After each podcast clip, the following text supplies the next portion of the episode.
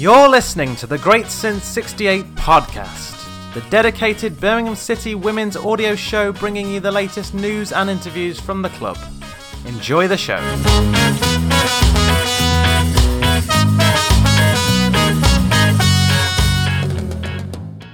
Welcome to episode 59 of the Great Since 68 podcast, the dedicated weekly women's football podcast about all things Birmingham City. I'm joined, as always, by Chris and Kaz. First of all, how was the holiday, Chris? Yeah, not too bad, thank you, Craig. Nice, relaxing break. Yeah, you all Did you- good? Did you go anywhere nice? Yeah, I'm, I'm pretty good, thank you. Yeah, just at Alicante for a week with uh, the parents. have got a, a place over there, so just spent the chilled week over there. Was the weather okay? Uh, not for the first couple of days. It was lashing down, but it uh, turned okay in the end. So we got a few days. So That's good to hear. Our very own Kaz uh, had a special week. She got to walk out the team alongside her partner at St Andrews. Try and sum up that experience for yourself, Kaz. Oh, it was absolutely immense, mate. Like, obviously, everybody knows I don't follow the men, so it was absolutely fantastic. I would also like to thank Christopher Fev for uh, allowing me to do that part of his uh, sponsorship with the women as well. So thank you to Chris. Thanks indeed to Chris for allowing Kaz to have that opportunity, of course. Before we look back at the Liverpool game, then, I think we should pay tribute to our captain, Kerys Harrop, who has made a 250th appearance for the club against the Merseyside team on Sunday. Over her career at the Blues, she has scored an impressive 19 goals, including three in the Champions League. In fact, there's only one player, Kirsty Linnett, who has scored more goals in the European Cup competition. For me, she typifies the Blues spirit, coming through our youth setup and rising to the position of captain.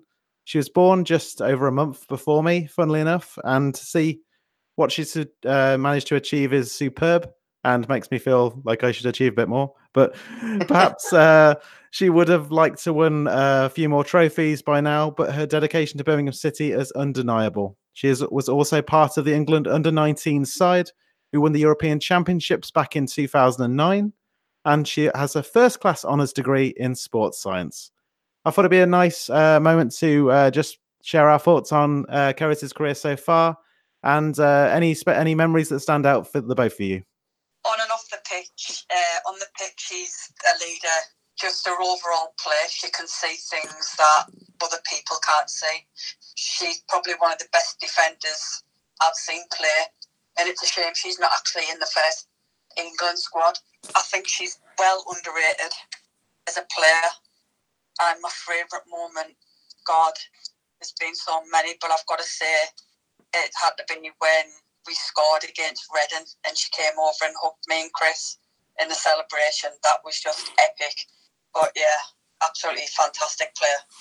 Yeah, she does like scoring against Reading. She probably can't claim the one which they scored last season, which was probably an own goal, but she was def- definitely in the conversation for that one as well. So another another great moment there. Uh, Chris, how about you? yeah, I think um, I think the biggest credit I can give Kez is that in the ever changing world and the rapidly changing world of women's football um, and the WSL, which it has been over the last seven or eight years, not many players, certainly in a defensive sense, have have stayed the course throughout that time. Um, you know, and, and got better and better. And Kez is someone that you can put in that category.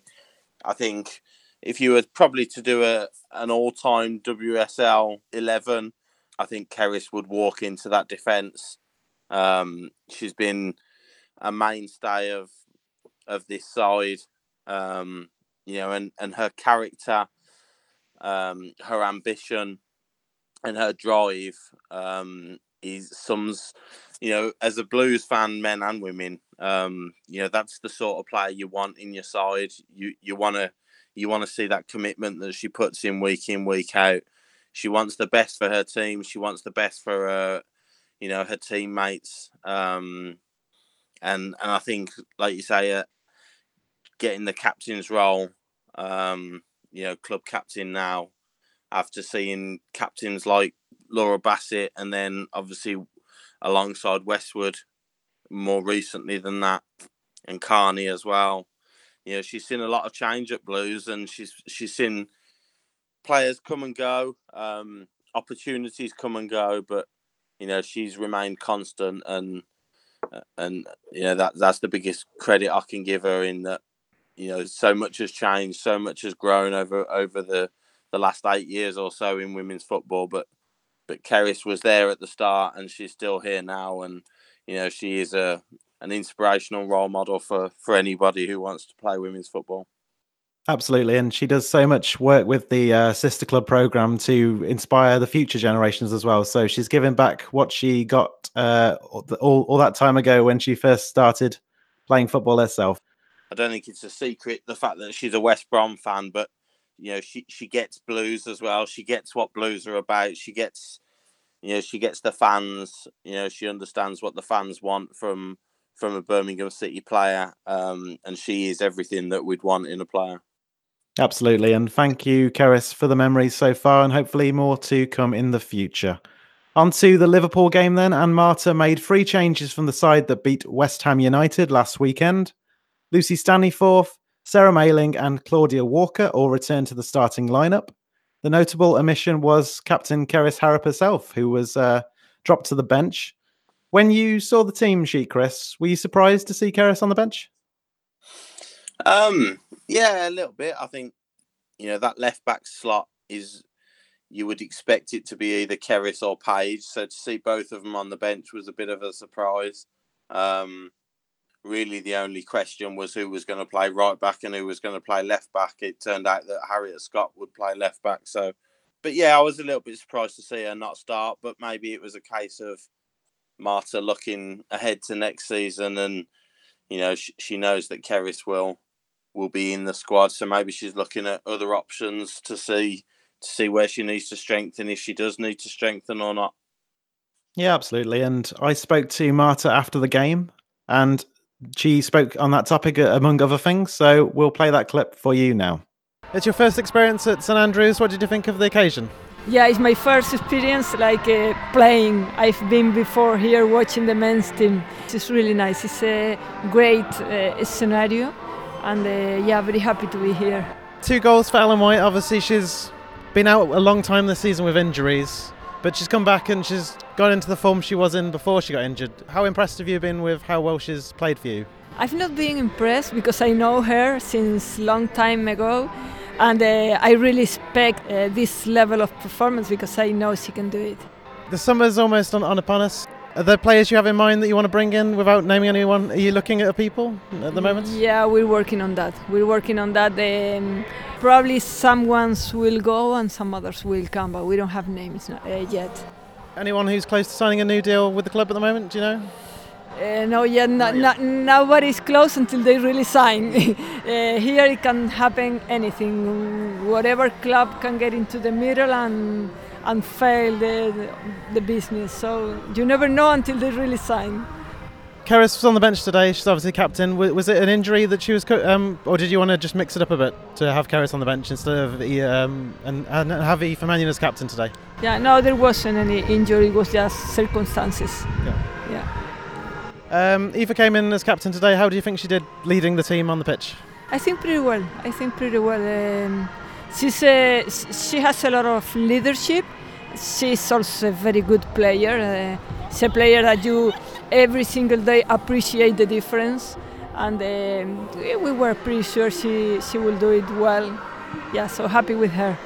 She's obviously been named in the PFA Team of the Year. She's uh, so she's been nominated by the fellow professionals in the game. Uh, how much do you think that means to uh, to have one of the players who everyone else in the, every other team knows just how good she is? yeah, I think it is very important, and I completely agree and understand because I could have both her as well.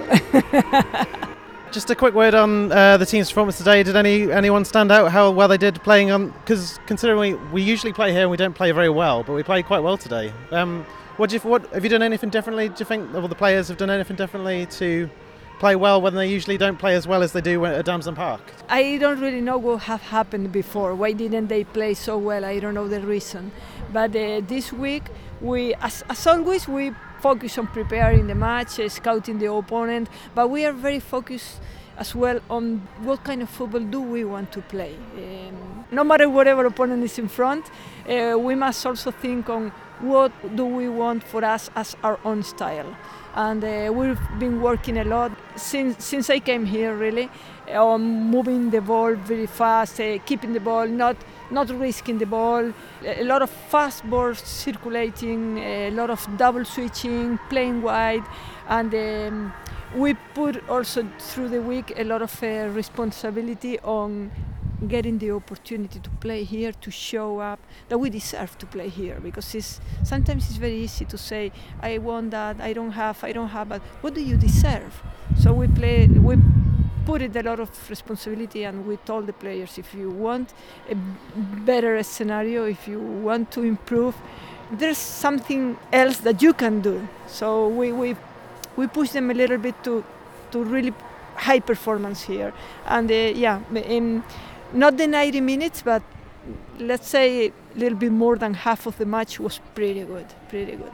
Comparing st andrews to damson park we usually play it's obviously a different size pitch do you change the way you play based on that no and i don't really think probably it's a little bit different but i don't really think the difference of the size of the pitch is so much it's uh, obviously the quality of the grasses is uh, better here, but um, no, I don't think I, I don't like the excuses. I, I don't want to say it's because of the pitch. It's because the responsibility is on us. Um, looking at the game, um, Harriet Scott played at left back. She usually she's been playing a lot of right back recently. Was that just uh, a necessary change based on the Kerys was dropped from the, the starting lineup and you needed someone who was good at playing left back? No, not really. We also had a Paige who could have played there. It's just sometimes uh, we're like testing new ideas and uh, depending on how have they worked through the week. But with Harriet on the left, we can be calm and sure because uh, she used to play left left fullback on her national team for a long time. So we just know she can go on both sides. And uh, in fact, um, today I think it was better to put her on the left because of, of the characteristics of the of the opponent. Thanks to Marta once again. Now, Kaz, it was a much better performance, I thought, from the team this Sunday when we compare it to previous games at St Andrews. Why do you think that was? Obviously, the pitch was watered this time compared to last year, where it was um, just like straw. But it runs deeper than that, doesn't it? We we never really play well there, but this time we we, we really did. Yeah, uh, I have no idea if there was like a lot of space, so I, I don't even think Liverpool are used to playing on a big pitch. So I think we worked out how they were going to play, so it left a lot of room open for us to attack. But yeah, that's the best I've seen the Blues women play at St Andrews. The only other game I've seen play better is when we played uh, Arsenal in the Champions League. That that game was a very good game on that St Andrews pitch and it's a very nice pitch too. It is when when when it's been watered. Yes, I agree. It was a good, strong start from the Blues. Charlie Wellings forcing a strong save from Fran Kitching in the goal early on, and it was from a Wellings' effort that led to the opening goal in the 20th minute. Charlie fired one from the edge of the area. It was tipped onto the post, and then Ellen White running in at the right time to pounce on the rebound. We know she's more than a poacher, Chris, but she sure has that killer instinct when it comes to getting chances. Yeah, her goal scoring record speaks for itself. Um, you know the the fact that she's the right place at the right time. You, know that that's not luck. That's that's years of experienced in in getting those goals. You know, getting in areas that that will get you goals. And as you say, Charlie's shot hits the post, um, and and Ellen. It's not a surprise that Ellen is the one who's alive more than any any of the Liverpool defenders and has a has a simple tap in to open the scoring. The fans didn't have to wait long for the second either, as White got her second of the game nine minutes later. Ellen lays the ball across to Chloe Arthur, who then deftly lobs the ball over the back line for White to get on the end of and head it over to, over the top of the onrushing keeper. Funny enough, Mario Götze scored a similar goal later in the day in the Bundesliga, which uh, Blues player Emma Follis was quick to point out on social media you can have the spectacular strikes like Hayley Ladd's the other week, but sometimes those well worked team goals are just as good, if not better, right, Kaz? I definitely agree. If anybody's ever watched Ellen She can score all types of goals, and the play up for that second goal was absolutely unreal. That pass from Chloe Arthur, wow! It was like uh, who can we say a Ronaldo type David Beckham pass into Ellen, and she got a red on it. So yeah, and I would if I was the board now, I would be sitting down with Ellen and giving her whatever she wants because her goals are important to this club. Now, Liverpool, especially in the first half, were passengers, to be honest. Courtney Sweetman Kirk, in particular, was isolated up front with no real service. They came out after the break with an added verve and looked to press higher on the pitch. Rinsola Babajide looked a threat down the left, but Aoife Mannion did well to keep her at bay. That was a nice friendly tussle between those two, I thought. Uh, Aoife was shrugged off a few times, but she got straight back up and after Rinsola. Great to see that competitive edge. Anyway, it was Liverpool who looked the more likely to score in the second half, especially after the introduction of Niamh Charles. Closest they came was a ball from the left by Babajide, which was poked wide at the back post by Sweetman Kirk. In truth, perhaps the Blues stepped off the gas a little bit in the second half, but we held on for the clean sheet and all three points. The win takes us up to third, but having played a game more than Chelsea. Before we move on, though, I have one final interview from after the Liverpool game. So without further ado, here's England international Ellen White. Ellen, obviously it's been a tough season for you. You've had a, a period where you were out yeah. and you, you were scoring goals beforehand and yeah. you scored goals afterwards. Yeah. After a really good season last year, you pleased with what you've managed to accomplish despite the injuries this season? Yeah, no, obviously it is um, frustrating to be injured uh, when I was, but yeah, no, I feel like I, uh, I worked really hard in rehab um, with with uh, my medical team and, and the physios. So um, yeah, I came back in a in a really good mental state and I felt physically fit and healthy, and uh, yeah, I feel in a good place at the moment and contributing to the team, and you know I'm enjoying playing and scoring goals, and and you know I'm enjoying playing for England as well. So um, yeah, no, I'm, I'm enjoying it. Obviously, yeah, we've had some ups and downs in the season, but you know, ultimately, you know, we've probably cemented fourth place, and you know, we're pushing for third um, to push Chelsea off that. But you know, we can we can look at the season in in a positive way. Overall, I think we've done well. And we've played a really good game at St Andrews. We don't usually play well here compared to how we play at Damson Park. What do you think clicked today that hasn't happened in the past that we've played so well on this pitch? Do you think? Was a lot better. oh, uh, compared to the straw from last year. Yeah, yeah. I think there was just a lot of spaces. I think Liverpool gave us a lot of spaces, and we exploited that. And I think um, we like having the ball at our feet and moving it. So uh, probably second half, or we let our standards drop. But you know, I think the game was probably won in the first half. So um, yeah, I think it was the size of the pitch and the fact that we could have the ball at our feet and move it around quite well on the subject of scoring goals, it's a good habit to have going into what could be a big summer for yourself? Yeah, no, I'm just enjoying playing and trying to stay fit and healthy and, and hopefully be up for selection for, for that World Cup. So, yeah, I'm just trying to do everything I can for club and, and hopefully, yeah, be selected for, for the upcoming games and obviously the World Cup. And, yeah, I feel in a good place and, yeah, I'm enjoying playing football. And as well as obviously you mentioned the surface here, how was it playing in the stadium in front of that crowd? Yeah, it's, it's always a great feeling to, to be able to play in big stadiums like this and obviously, you know, a great crowd as well and a lovely pitch. So, you know, we can't take that for granted. It, we're, we're very privileged to have that, and you know we put on a big performance, a nice clean sheet, and three points. And you know hopefully we can have many more games here, and, and hopefully improve and, and keep going. And looking ahead to the last game of the season, what are your thoughts ahead of that? I think we just want to go unbeaten, to be honest. We're, we're, on a roll now. We've had three out of three, and we want that fourth one. The Yeovil away, it's on a slightly different surface, but you know we, we'll take that in our stride. I think we beat them in, I can't remember the FA Cup or Continental Cup recently, but we, we enjoy playing Yeovil. You know, it'd be a tough game, but we're excited by it and we want that fourth win on the bounce to, to, to go into the off season, to be honest. Yeah, good to end on a high. Yeah, 100%. Uh, I think that's a really good confidence and momentum for us as well. And uh, yeah, we can definitely take this game as a momentum and the last two games as well um, as a really confidence boost going into that Yeovil game. On to our final game of the season, then, and it is away to already relegated Yeovil Town on the 11th of May. Yeovil's issues this season have been well documented, but they have been some successes too. They did the double over Everton, which might seem like a consolation prize given the points deduction, but the joy of those players got on those two occasions will not fade in their minds easily, I'm sure. They also pushed Man City to the edge in their last game uh, just this past weekend, which was a bit surprising, but goes to show they have nothing left to lose and are fighting for every point now to try and finish on a positive points total. As their manager Lee Burch pointed out on social media earlier this week, they continue to be mistreated by those support supposedly support uh, promoting the game. For those who haven't seen the women's football show this week, the highlights from the Yeovil game featured a Yeovil goal. They scored it really early in the match. But what's weird about it was the commentator didn't have a clue who had scored it. If that's live, that's very poor. And if that's a recorded afterwards, the commentary, that's unforgivable, really. They know all the Man City players, but either they don't know or they couldn't be bothered to look up on the team sheet who from Yeovil had scored the goal. What do you think of this incident, Chris? Yeah, I, I didn't see it on the um on the women's football show. It was only when Lee Burch and, and a few other people tweeted about it that uh, I became aware of it. Um, all I would say, you know, as, sad as it sounds, uh, are we surprised?